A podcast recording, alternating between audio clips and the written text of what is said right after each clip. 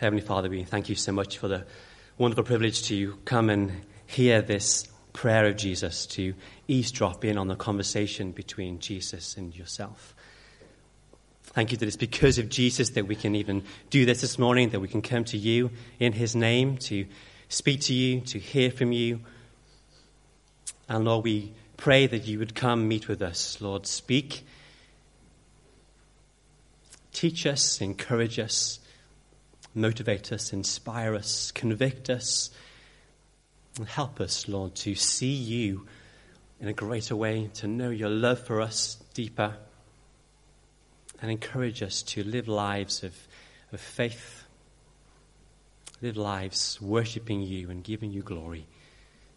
It's for your glory we pray these things this morning. Amen. So what makes you tick? What excites you in life? What gets your heart racing and brings joy to your heart? Is it a great symphony of music? Is it a hike in the countryside and looking at the wonderful nature? Is it being engrossed in an action-packed or love-soaked novel or movie? Is it seeing your favorite sports team win an important match? Or better still, being a part of a winning team? I see lots of nods and smiles. Is it going to hear an outstanding preacher proclaim the wonderful truths of the gospel? Is it standing up in church singing triumphant songs to God? Is it going on a date with your wife? Is it seeing your children learn something new? Whatever. What is it? What is it that gets you going? Often the things that set our emotions on fire and stir our insides are the things that we love the most. And the things that we love the most are the things that we therefore live for. Things that we give our money to, things that we spend our time doing and give our attention to. This morning, we're in church, we're looking at the Bible, so let me ask you the question, is there anything about God that gets your heart racing? Is there anything about God that excites you and motivates you to live your life for him?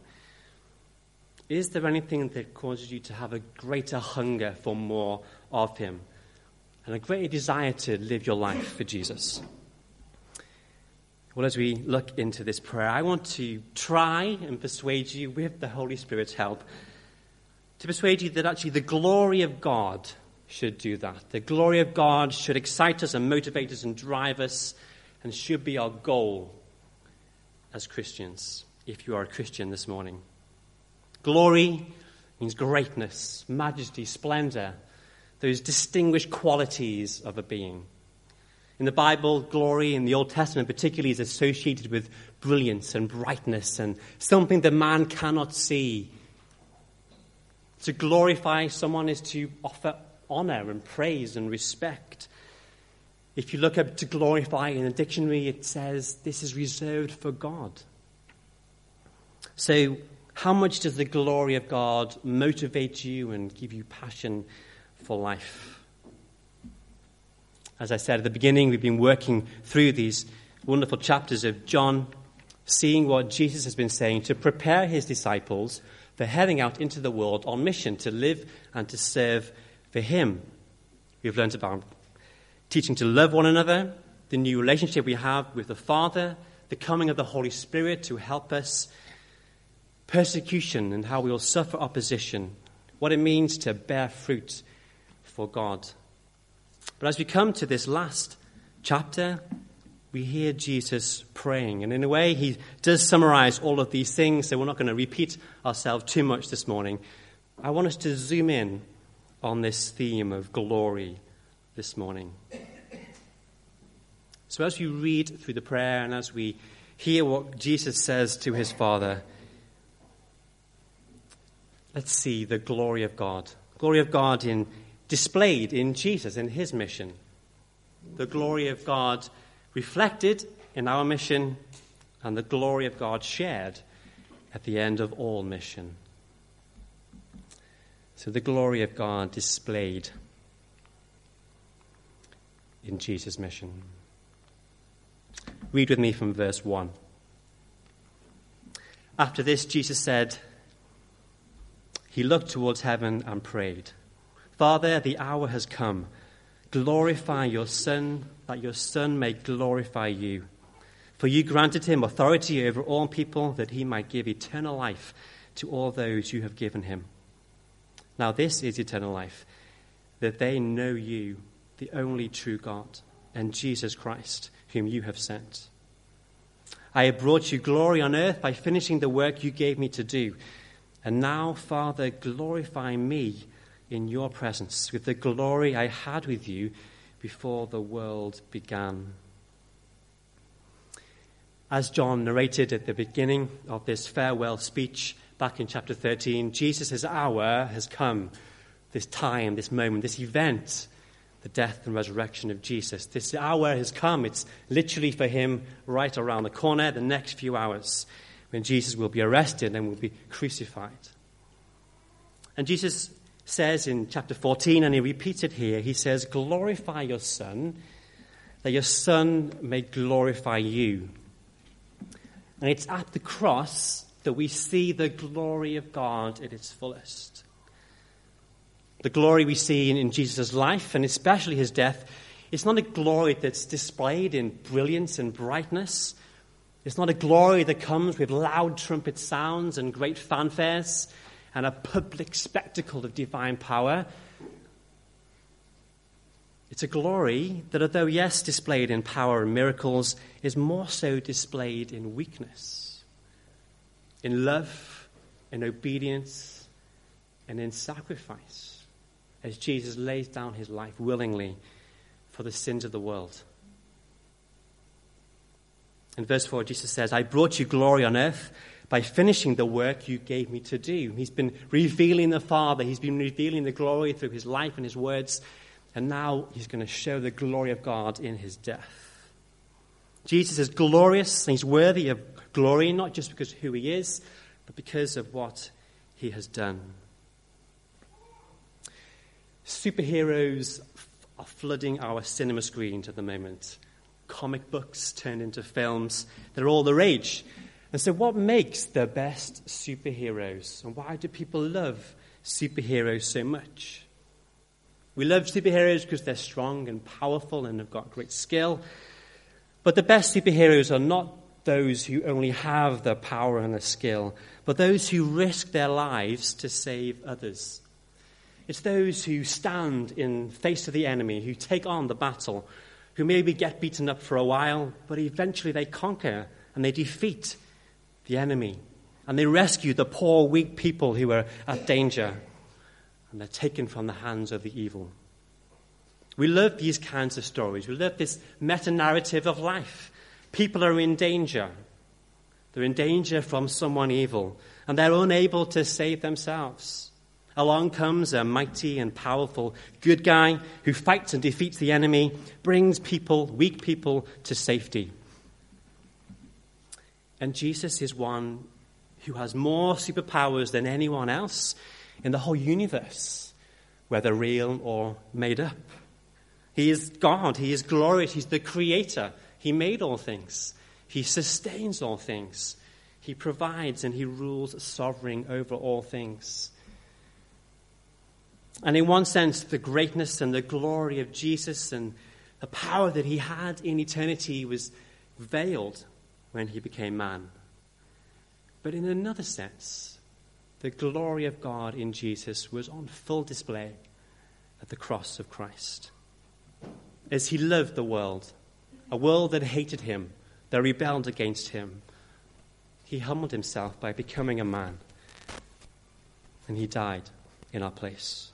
He willfully and obediently went to the cross of shame and of pain and of ridicule, standing in our place, standing before the enemy, fighting, bearing the wrath of God that we rightly deserve. But not only that, he rose from the dead. He conquered death. He conquered sin. He conquered Satan, so that all those who believe in him can have life, eternal life.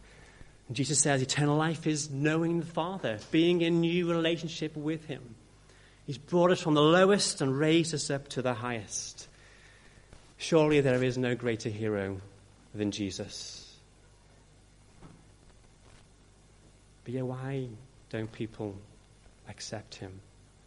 Jesus, for many in our world, is not a hero. People don't see the enemy that they are under the control of. They don't see the danger that they're in because of sin. They haven't seen the greatness of Jesus. They haven't seen this mighty Savior who's come to deliver them from their sin. But instead, people's eyes are distracted by other things. They're distracted by modern-day gods and heroes. There's an interesting line in a recent Hugh Grant film called The Rewrite. Probably never seen it.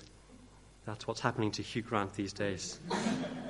He plays a script-writing teacher, and he's teaching people. He's a failed scriptwriter in Hollywood, and he's teaching it now.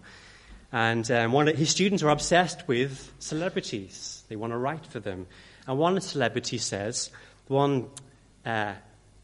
pupil says, celebrities are the gods of our time. And Hugh Grant was interviewed by a magazine about his film and his failing career. And he was asked about this line and what did he think of people thinking of him as a god.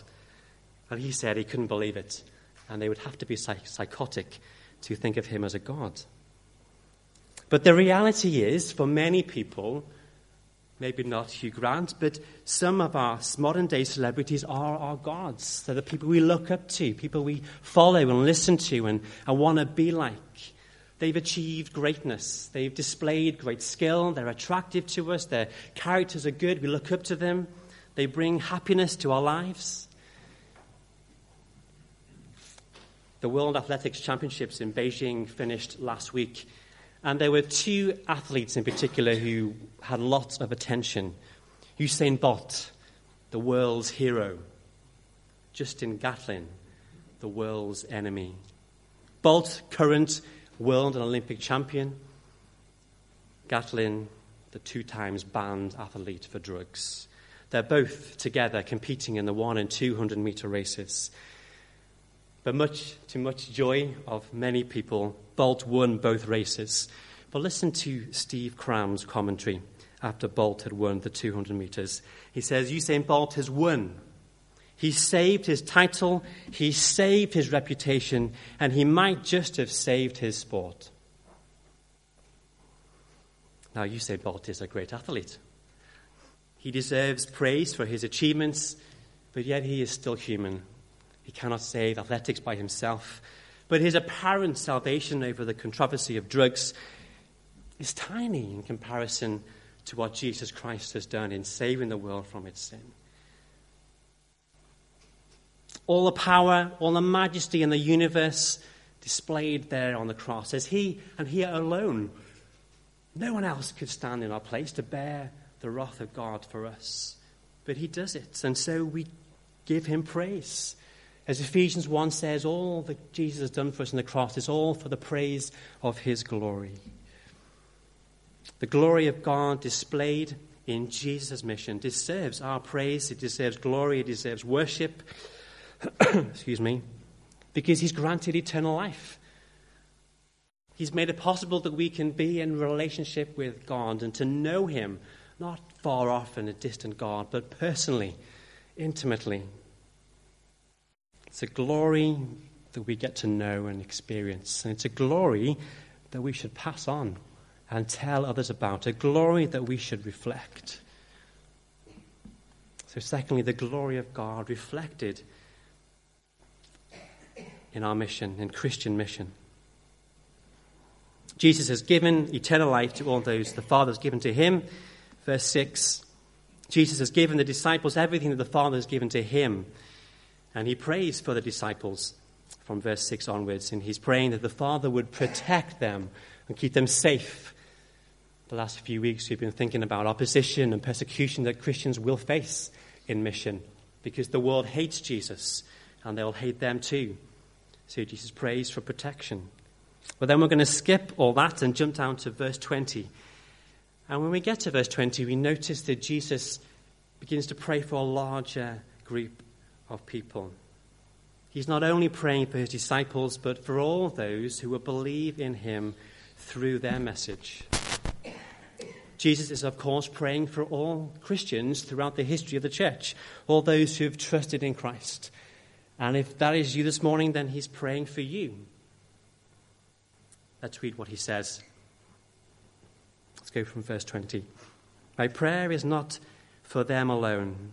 I pray also for those who will believe in me through their message, that all of them may be one. Father, just as you are in me and I am in you, may they also be in us, so that the world will believe that you have sent me. I've given them the glory that you gave me, that they may be one as we are one. I and them and you and me, so that they may be brought to complete unity. Then the world will know that you sent me and have loved them as you have loved me. So Jesus' prayer is that through the glory that he has given to his disciples and to the church, the glory which is knowing the Father, being in relationship with him, being united with him, being one with Jesus and one with God, sharing in that oneness, becoming more and more like Jesus by the Spirit, things that we've looked at these last few weeks, through the glory that Jesus has given to his people, they would pass on that glory, reflect the glory into the world, that through their oneness, through their unity, through their life and mission, the world would see Jesus. And they would see Jesus in us. And they would know that Jesus is from the Father. All that he said and taught was true. And he really did what he said he did. When I was a teenager, maybe a bit younger too, I often went round to my friend's house. And it was clear from their bedrooms the kinds of things that they were interested in, whether it was from their posters on the walls or from memorabilia on their tables or their T-shirts that they would wear. For some, maybe it was posters of footballers or celebrity girls. For others, it was action figures or Lego structures. For others, it was T-shirts with the name of their favorite band printed on the front. And so it was obvious and clear what they spent their time doing, what they loved, what they spent their money on. Not necessarily what they worshipped, but things that they gave a lot of their attention to. And they were willing to show the world, look, I like whatever band it may have been. Now, I'm not suggesting that we should walk down the streets wearing T-shirts saying, I love Jesus, or Jesus loves you, or even that we should have fish in our car, although that's fine. But is it clear, well, how clear is it from your life, from your words, that you are a follower of Jesus? Do you reflect the glory of God that's been given to you in Jesus Christ? At the beginning of the service, Dan quoted from a psalm, and he mentioned Moses wanting to know God's ways and hearing about God's ways. And when Moses was up on Mount Sinai in the book of Exodus, he's receiving the law, the Ten Commandments, on the tablets of stone, and he meets and talks with God, and he sees the glory of God. And he comes back down the mountain, and his face is glowing, it's radiant, because he's met with God. And the people are afraid, and they don't want to look on his face. So he puts a veil over his face so the people can't see. Now, Moses had received the Old Covenant, but this old covenant was just a picture of a greater covenant that would come in Jesus. He was never going to save his people. It was just something to point forward to a greater glory. But yet it still came in great glory. Paul speaks about these things in 2 Corinthians chapter 3. He talks about this event of Moses, and he compares the glory that he received the law when he went up to the mountain, and he compares that with the new covenant and the glory that is in Jesus. Listen to what he says to the Corinthians. Now, if the ministry that brought death, which was engraved on letters on stone, came with glory, so that the Israelites could not look steadily at the face of Moses because of its glory, transitory although it was, will not the ministry of the Spirit, the new covenant in Jesus, may not that be even more glorious? If the ministry that brought condemnation was glorious, how much more glorious is the ministry that brings righteousness and glory, a glory that will last. Moses put a veil over his face so they wouldn't see it, but also because it was fading. It didn't last. But if you're a Christian here this morning, through faith in Jesus, you've been welcomed into a new covenant, a new relationship with God, and you have a glory that never fades, that will never fade. A glory that you can keep your veil up, as it were, and display it, and share it and reflect it to the world. And that's the role of the church as we head out into the world to reflect the glory. As we grow and become more like Christ in our lives, in our deeds, in our words, as we get to know him more in the relationship that we have with him, we reflect Jesus. And in our oneness and our unity together and in our mission as Christians, we should reflect Jesus. So as the world sees the church, they don't just see a group of people, but they see Jesus. And that means through suffering, as we've been learning the last few weeks too. We reflect the glory through character, we reflect it through the words of Jesus, but we reflect it through our suffering. As Jesus' glory was shown in his suffering, so it will be in ours. And so another motivation for living a life knowing we'll face opposition is that we reflect the glory of God. And so the question for us this morning is, do we reflect his glory? Or are we more concerned and more interested in reflecting other types of glory? Glory of this world. Glory that's only going to fade, that will die. Glory that will let us down and will fail. Peter says in 1 Peter 1, all the glory of man is like a flower of the field. There was a second-hand shop selling some medals, some World War I and World War II medals that once upon a time hung around the necks of brave soldiers. There was the French Croix de Guerre, $2. American Distinguished Service Medal, $10. German Iron Cross, $1. A Mons Star, which is a British service medal, $1. An Italian War Cross, $3. The glory of man is only for a while. Celebrities die, kings get defeated. Our own glory will never last. And as C.T. Studd said in a famous poem, only one life, 'twill soon be past. Only what's done for Christ will last. It will last because it will go on forever. And as we reflect the glory of God, and as that glory gets brighter and brighter, the more we become like Christ, we'll know that one day we will share in the fullness of that glory. And so thirdly, the glory of God shared at the end of all mission. In eternity past, God, Father, Son, and Holy Spirit existed in a perfect unity, a loving relationship of glory. They didn't need to create the universe. God is not dependent upon the universe for his existence or for his pleasure. But God chose to create. God's glory and love was so perfect and so wonderful, he didn't want to keep it to himself. He wanted to share it with you and with the world. He chose to give himself in creating a world and sharing his love, sharing his glory. And so Jesus came.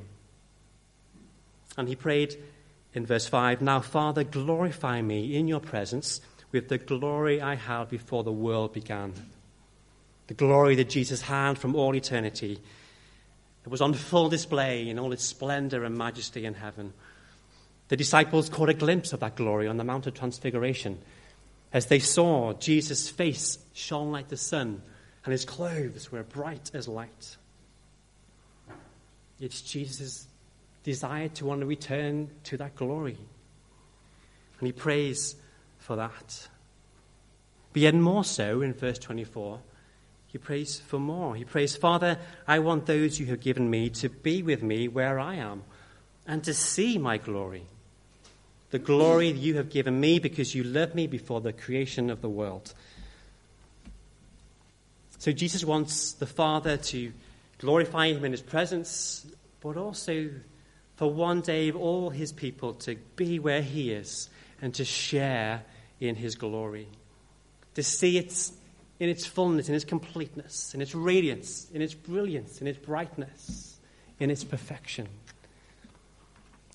And friends, one day that will be true. Revelation 21 describes that day when the new heavens and the new earth are made, and the new Jerusalem, the people of God, come back down to earth, and God's dwelling place is now therefore with men. And the chapter describes the city of God and all its wonder and beauty. Then in verse 23, John says, "The light, the city, does not need the sun or the moon to shine on it. For the glory of God gives its light, and the Lamb is its lamp." It's a beautiful picture, a beautiful image of the brilliance and the radiance of the glory of God. Just like the sun shines and brights up the day, so will the glory of God on that last day. What will it be like? What will it be like to enjoy and share in the glory of God? I'm sure any words we can come up with will always fall short. In Islam, they teach that paradise is a place of perfection and of pleasure. It's a place where all your heart desires will be satisfied. You'll be far removed from sadness and sorrow, a place of peace and everlasting life. But it's a place that has to be earned.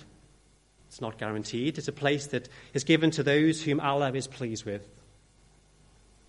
And it's a place that seems to be absent of God, or at least absent from any kind of relationship with him.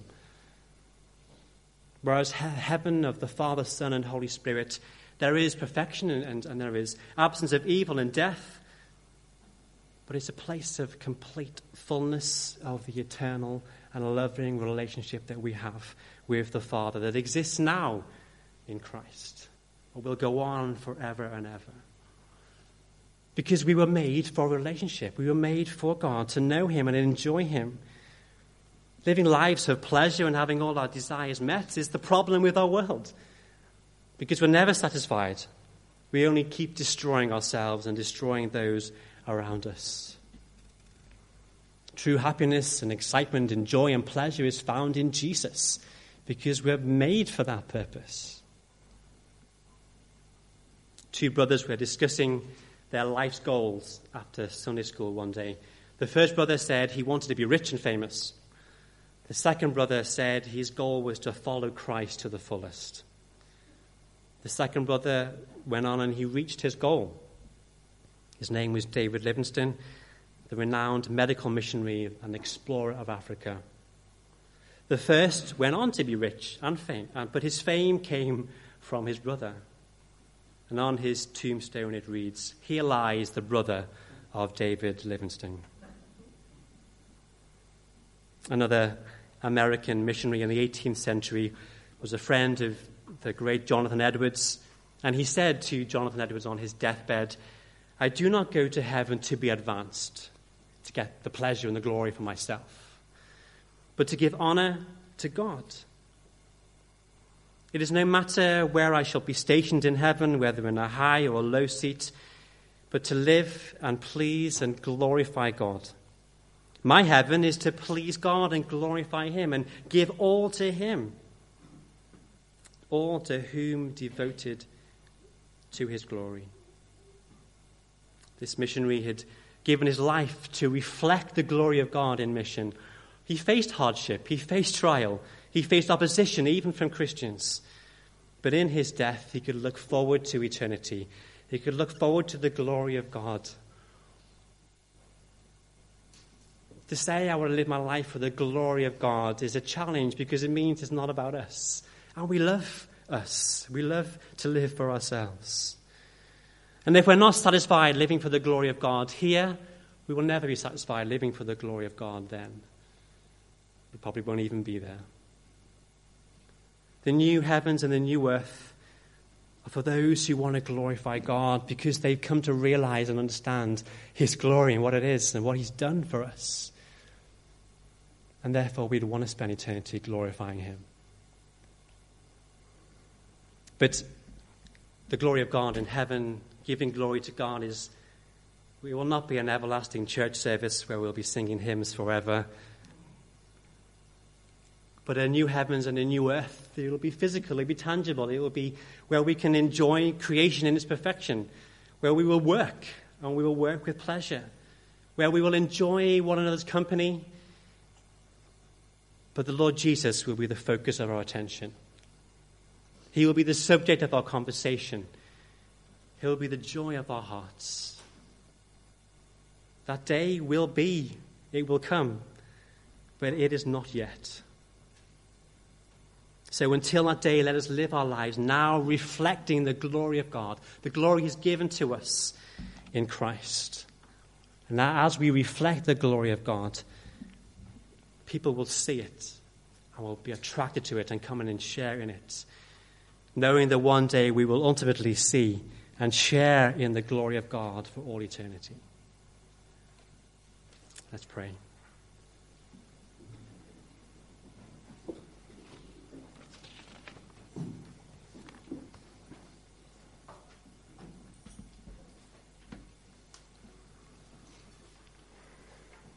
Heavenly Father, we thank you so much for the glimpses of your glory that we see in Scripture, for those wonderful visions of God that people like Moses had, seeing your glory.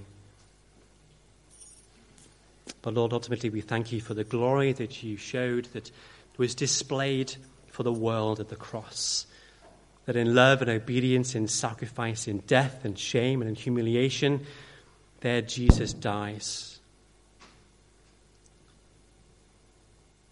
The greatest event in all of history, the death and resurrection of our Lord Jesus Christ, the most glorious event. Jesus, the greatest hero, saving us from the greatest of enemies. And Father, I pray this morning, if anyone has not seen that, that they would see it this morning, that anyone who doesn't understand the glory of God, that you would help them by your Spirit to grasp its greatness, because it's for them. I pray that they would want to share in the glory of God through Christ. And for each of us here this morning who are Christians, who have come to understand and know the glory of God and want to live a life reflecting it, Lord, may we want to live a life reflecting the glory of God. May it be obvious and clear through our lives, through our words and our actions, through our character, through our suffering. We pray, Lord, that as Morden Road Church, we pray that it would shine brightly in East Oxford. The glory of God, may it be visible for those around to see. And we pray all of these things for the glory of God. Amen.